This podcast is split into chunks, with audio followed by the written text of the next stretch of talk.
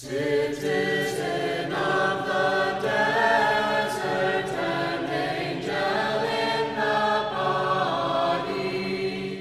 listening to sermons from St. Macarius the Great Orthodox Mission in Hyde Park.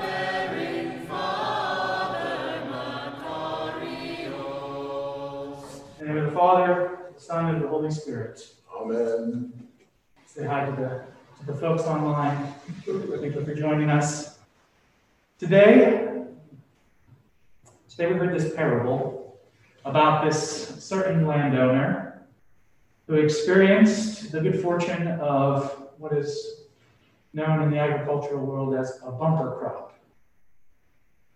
And in response, decided on two courses of action. First, this man decided that he would take this surplus and he would use it to expand his estate. His estate, he would build bigger barns to store his crops. And second, he decided he would take his surplus and use it to expand his ease and his pleasure. But of course, before this man can complete the addition to his estate or enjoy the fruits of his surplus, his life is required of him, and the judgment that our Lord offers of this man is simple. He was a fool. It strikes me that this judgment seems a bit odd in our modern society, our modern capitalist world, because we have given a different sort of name for this man. In our world, we have made this individual into an idealized subject. We call him, in the language of economists, Homo economicus, the economic human. This is how Wikipedia defines Homo economicus the human agent who is rational, narrowly self interested, and pursues subjectively defined ends optimally. Or to choose a slightly different definition, Homo economicus is the individual who both maximizes utility as a consumer and maximizes profits as a producer. And I want to suggest this is precisely what we see from this rich man in the parable. First of all, the rich man acts rationally, at least according to a certain modern logic. When the rich man has a surplus, he stores it in his bigger barns which will, pro- which will provide food for him in case of bad harvest, and will also allow him to sell at a greater profit should prices rise in the future. There's a certain rationality to his decisions. Secondly, the rich man, as Homo economicus is, was narrowly self interested. You can hear it in his speech. He says to himself, what shall I do? Since I have no room to store my crops, I will do this. I will pull down my barns and build a greater. And there I will store all my crops and all my goods. Thirdly, like Homo economicus, the rich man pursues his own subjectively defined ends. Because he goes on to say, Soul, we all talk like this, right? You have many goods laid up for many years, so take your ease, eat, drink, be merry. So the rich man, he follows the logic follows this definition of Homo economicus to a T. Rational, self interested, in pursuit of his own desires. Maximizes his, his utility as a consumer and his profits as a producer. So, why does our Lord call him a fool? Why is there this disconnect between the logic, perspective, the actions of this rich man, and the logic, perspective, and actions that our Lord is inviting us into? I want to propose one missing element to this story is a bit of context. Parables, after all, are stories taken from everyday life. So they presume a shared context among the hearers, a shared understanding of how the world works, how the world looks. And there are a number of striking differences, though also similarities, between our world and the world of ancient Palestine, of first century Galilee. And so, to what, kind of understand what is going on in this parable, I want to unpack a bit of that context so that we can look at this again and hopefully understand it in a new way. So, first of all, big difference between our world and ancient Palestine in the first century was that ancient Palestine was a pre industrial society. So the vast majority of people lived in rural areas, very different from our urban life these days.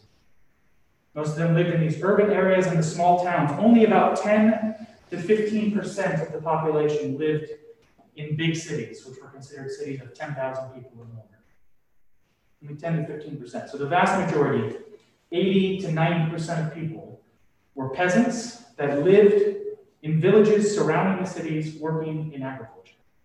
So the story from farming was very common, very widespread experience for these people to know about this. A second feature of ancient Palestine was that there was no middle class. Wealth in the world of ancient Palestine was based entirely on ownership of land. And land was controlled by a very small number of wealthy elite families. And they controlled this land largely as absentee landlords that lived in the big cities.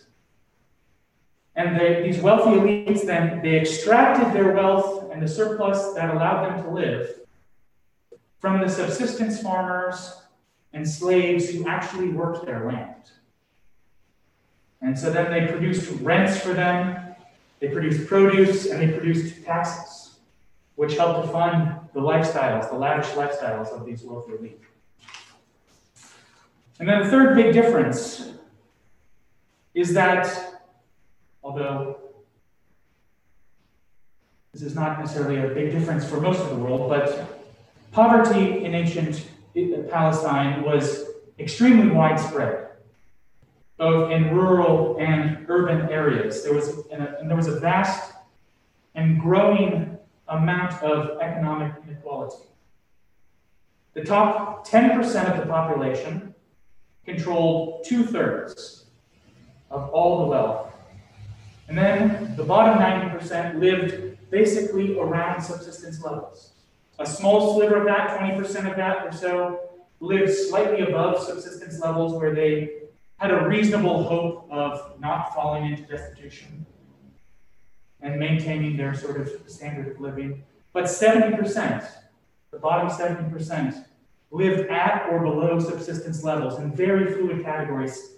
And they could move back and forth. One year they might be able to survive, and the next year, a bad crop or an injury or whatnot could cause devastation.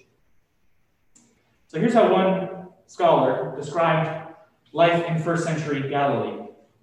He said, Together, these privileged elites, very few in number, drew their wealth from the products of peasants and herders, craftsmen, and traders.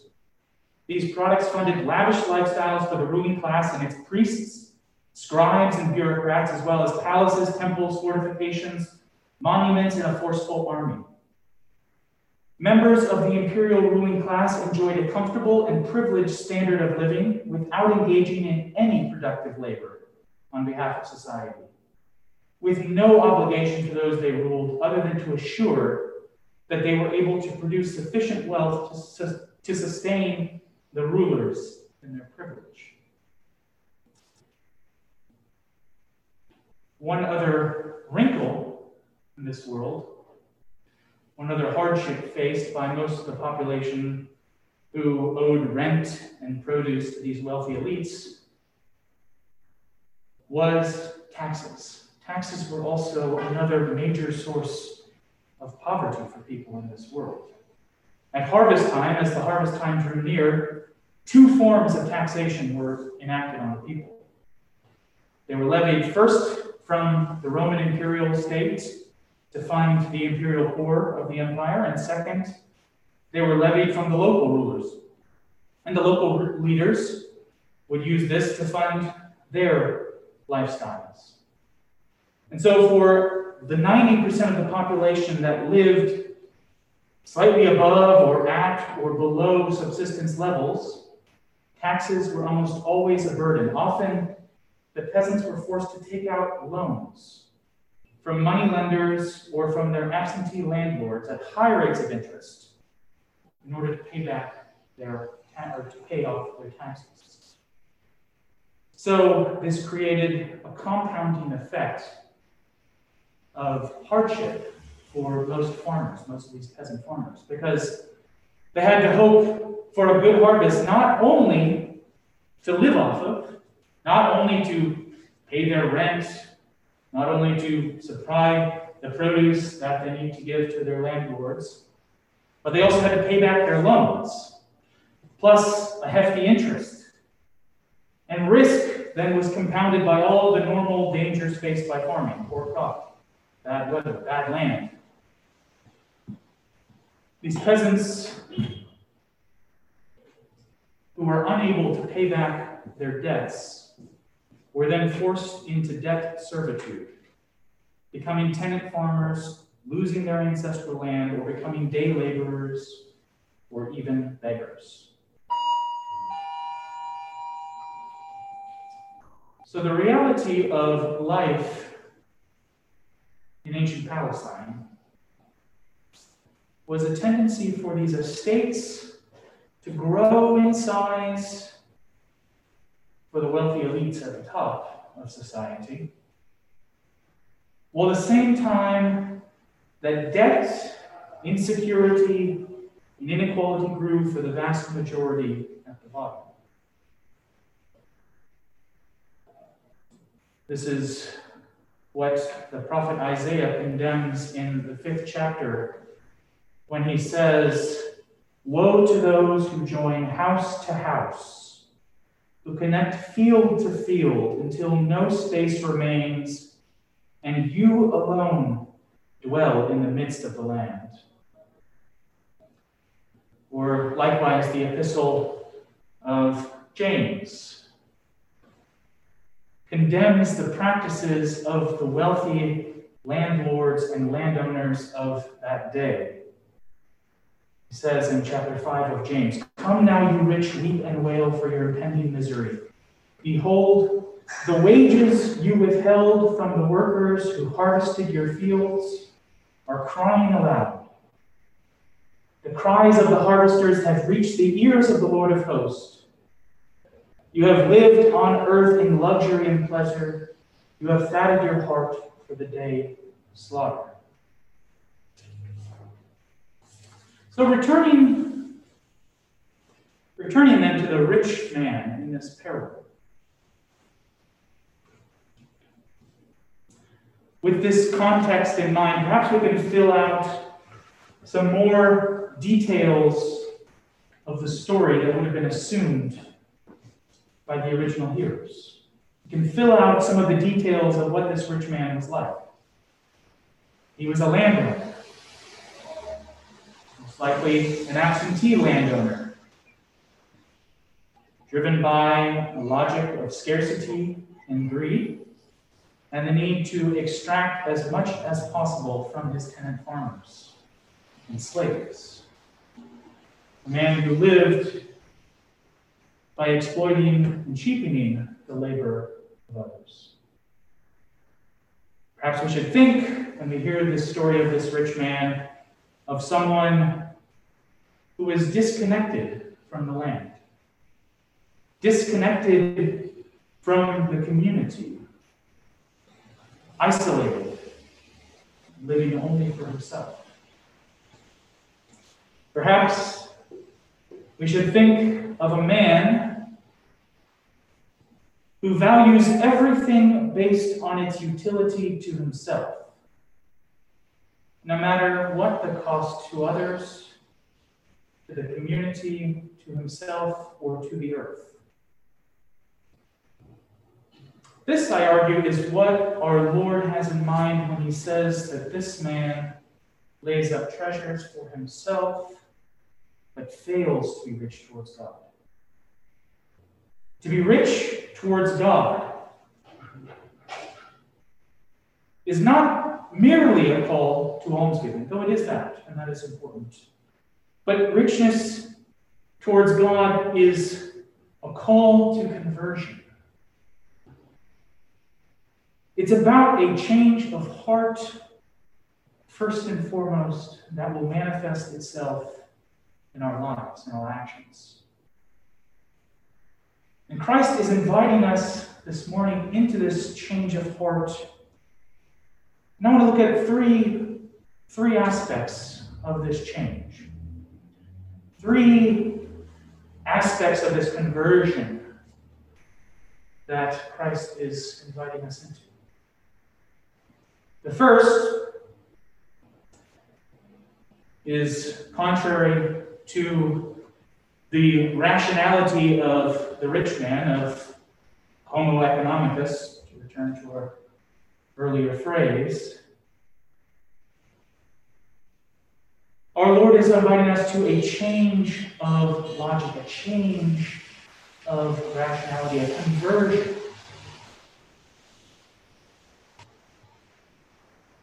The rich man was bound up in the logic of scarcity, the logic of greed. And our Lord is inviting us in this parable to a different logic, a logic of abundance, a logic of sharing.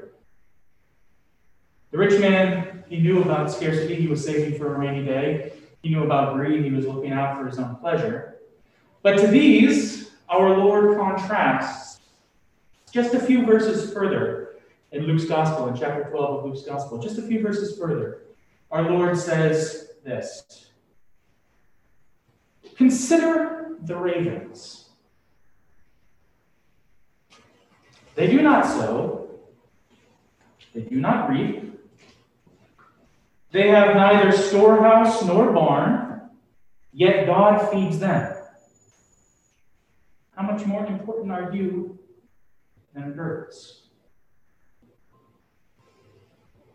It's interesting that our Lord chose a raven, which was, of course, an unclean animal according to the Mosaic law.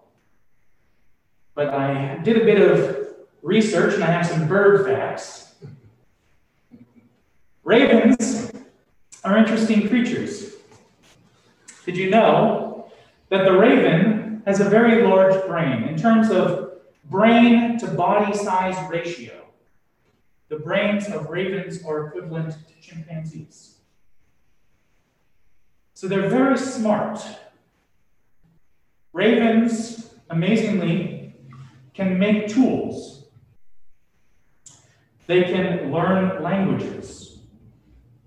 They can deceive other animals. And they can even work cooperatively. Uh, some of these latter features are especially evident when you observe how ravens feed. They're often observed distracting. One raven will distract some other creature so one of their companions can collect some food. Or alternatively, ravens are known to cooperate with other animals, such as wolves, to share a kill.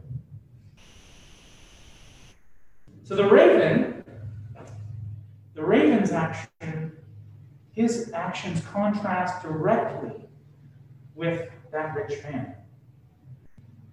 It's, funny, my friend from seminary, uh, Seraphim, shout shout out to Seraphim if he's watching. Uh, my friend Seraphim, he, he used to send out these emails when we were at seminary in which he would, he was a bird watcher. He would observe the birds that lived on the lake behind our apartment. And he would observe these birds and then take a picture of them and write up a little theological reflection on the lives of these birds and send it to us in an email. There was wonderful little notes to get. And striking, I guess he got this practice from our Lord, because this is precisely what Christ is doing. Consider the raven. In contrast to the rich man who looked out only for himself, who lived by exploiting and using others, who was driven by fear and greed, the ravens, in contrast, do not sow or reap, but by working together, by sharing communally, they are fed by God. So our Lord is inviting us first and foremost to a change of logic, a conversion from seeing the world in terms of the scarcity and greed to abundance and sharing. Secondly, so we saw of Homo economicus, the man who is narrowly self interested. Our Lord is inviting us to a change of perspective, a conversion, we might say, from me to we. A conversion from self interest to the interest of others, a movement from the isolation of the self to the community of the faithful. So we already saw the rich man in this parable who knew how to take care of himself. We saw the number of first person pronouns spoken directly by this man. It was rather shocking. He had his surplus, his wealth, his money, his land. My, my, my, my. I, I, I, I.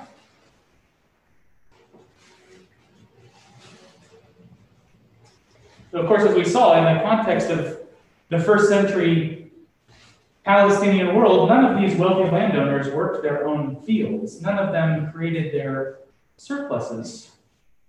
None of them, or none of us, rather, are able to create joy and abundance alone. So, to this, to this narrowly self interested rich man, our Lord offers a different contrast, another contrast. The flowers of the field. Notice how the flowers grow, says our Lord. They do not toil or spin. But I tell you, not even Solomon in all of his splendor was dressed like one of these. If God so clothes the grass in the field that grows today and is thrown into the oven tomorrow, will he not much more provide for you, for you of little faith? So by this contrast, by this contrast, our Lord is challenging the meaning of wealth. It's not found in great monuments of human achievement built on the backs of others. This is, after all, what Solomon is known for in the scriptures. Solomon created the great wealth of the kingdom of Israel, built even the temple of God using slave labor. One of the most tragic stories in all of the scriptures. How a people rescued from slavery and brought out to be different ended up enslaving others. So, to this, our Lord is inviting us to change our perspective, to see where true wealth lies. It's not in the striving, narrow self interest of this rich man who wanted to enlarge his estates and his appetites. but rather in our mutual dependence on one another.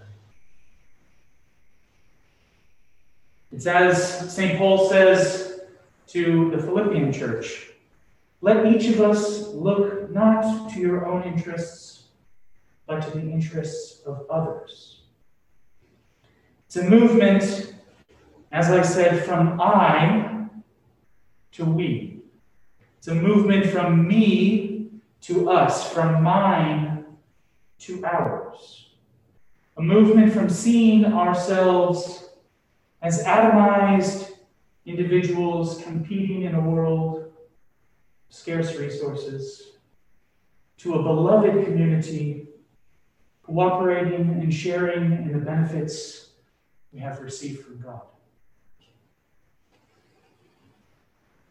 And thirdly, the third call to conversion that is contained in this parable from our Lord challenges that third aspect of Homo economicus the pursuit of his own ends. The rich man pursued his own ends, he maximized his utility. To change, our Lord is saying, from maximized utility to gratitude.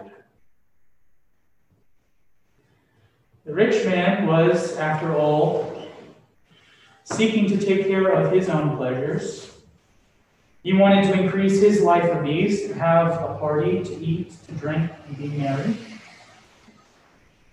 to this, again, we have the contrast of the raven and the flower. In both these cases, they receive what they have with gratitude as a gift from God. This is the ultimate conversion that our Lord is inviting us into. It's a conversion that takes us out of ourselves and reorients our lives.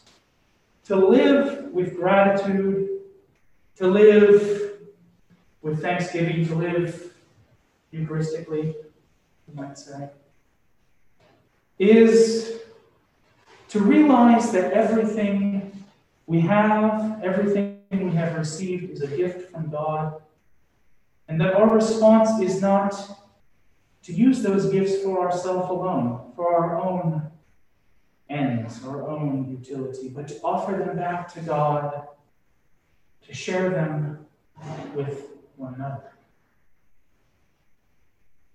This is precisely what we see in the Eucharist the gifts of nature wheat, water, grapes, yeast, taken and transformed to bread and wine, the work of human beings, the collective work of us. we take those gifts that we have put our labor into and we offer them to God. Offer them back to Him because everything comes from Him, first and foremost. We offer it back to Him and then we receive it again as a blessing we receive it again as an act of thanksgiving, something that was given to us which we share with all. We receive it from God and it goes and it belongs to the whole community. We share it with all. A life of thanksgiving, a life without this fear or anxiety this scarcity mindset or this greed without this narrow self interest or selfishness. But rather, what we received is, as we say, on behalf of all and for all. This is the conversion our Lord is inviting us into this morning. So may we be people who embrace the logic of abundance and sharing, people who embrace the perspective of the community, people who live lives of gratitude. And in this way, be pleasing to our Lord God and Savior Jesus Christ. To whom belongs all glory, honor, and worship, together with his Father who is without beginning, is all holy, good, and life giving Spirit, now and ever, and to ages of ages. Amen. Yeah.